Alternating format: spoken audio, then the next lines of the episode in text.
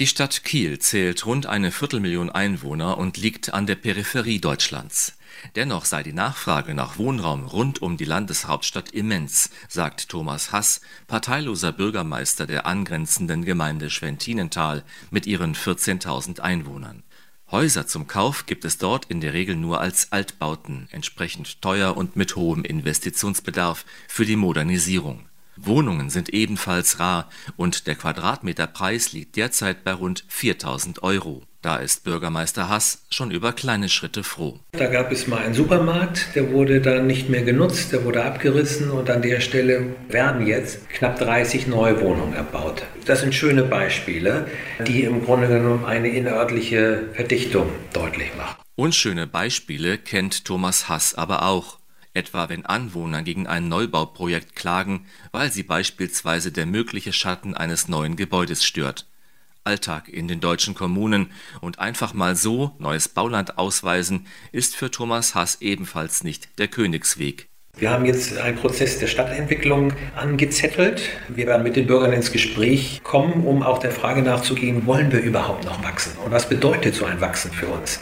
Zum Beispiel müssten wir dann, wenn wir wachsen, auch wieder an die Infrastruktur denken, die wir langfristig erhalten müssen. Die Straßen müssen gepflegt werden, wir müssen die Schule womöglich vergrößern und dergleichen mehr. Das sind alles so diese Kosten, die durch Verkauf von Bauland überhaupt nie wieder reinkommen. Deshalb zögern Kommunen wie Schwentinental auf zu starkes Wachstum zu setzen.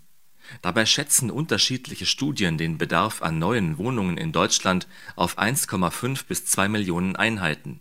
Was also tun? Der bau und wohnungspolitische Sprecher der FDP-Bundestagsfraktion Daniel Föst setzt auf finanzielle Anreize für Bauherren. Die Kosten für den Kauf oder Bau einer Immobilie, die später vermietet wird, lassen sich zwar jetzt schon abschreiben, dieses Instrument solle nach Fösts Meinung aber großzügiger bemessen werden. Da wäre es sinnvoll, dass man Investitionsanreize setzt, indem man zum Beispiel die lineare Abschreibung erhöht. Derzeit ist sie bei 2%. Ich halte mindestens 3% für notwendig. Wenn man ehrlich ist, mit Blick auf die Haustechnik wären vielleicht sogar 4% sinnvoll. Also wir müssen diese Angebotslücke schließen und dafür brauchen wir alle an einem Tisch. Auch überbordende Bauvorschriften kritisiert die FDP. Derzeit gibt es etwa 20.000 Regeln, die beim Neubau beachtet werden müssen.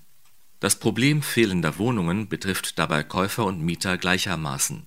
Um Privatleute beim Erwerb einer Immobilie zu unterstützen, schlägt das Deutsche Institut für Wirtschaftsforschung nun vor, das Bausparen auszuweiten und die Grundsteuer zu senken. Auch der Mietkauf solle stärker gefördert werden, insbesondere für Bezieher kleiner und mittlerer Einkommen, die oft wenig oder kein Eigenkapital ansparen können. Rund um Kiel gehen die Kommunen nun auf der Angebotsseite einen neuen Weg. Sie wollen den benötigten Wohnraum koordiniert schaffen. Dafür haben sie sich in der Förderkooperation vernetzt, um Probleme wie den Wohnungsbau in der ganzen Region gemeinsam anzugehen, erklärt Bürgermeister Thomas Hass. Und da kam dabei heraus, dass der Wohnungsbedarf, Neubaubedarf in den nächsten zehn Jahren, also bis 2030, ungefähr so bei 11.500 Wohnungen liegt. Und durch eine Abfrage in den Kommunen äh, hat jeder natürlich andere Zahlen angegeben. Wir werden diese Anzahl schaffen, wir werden eine andere Anzahl schaffen.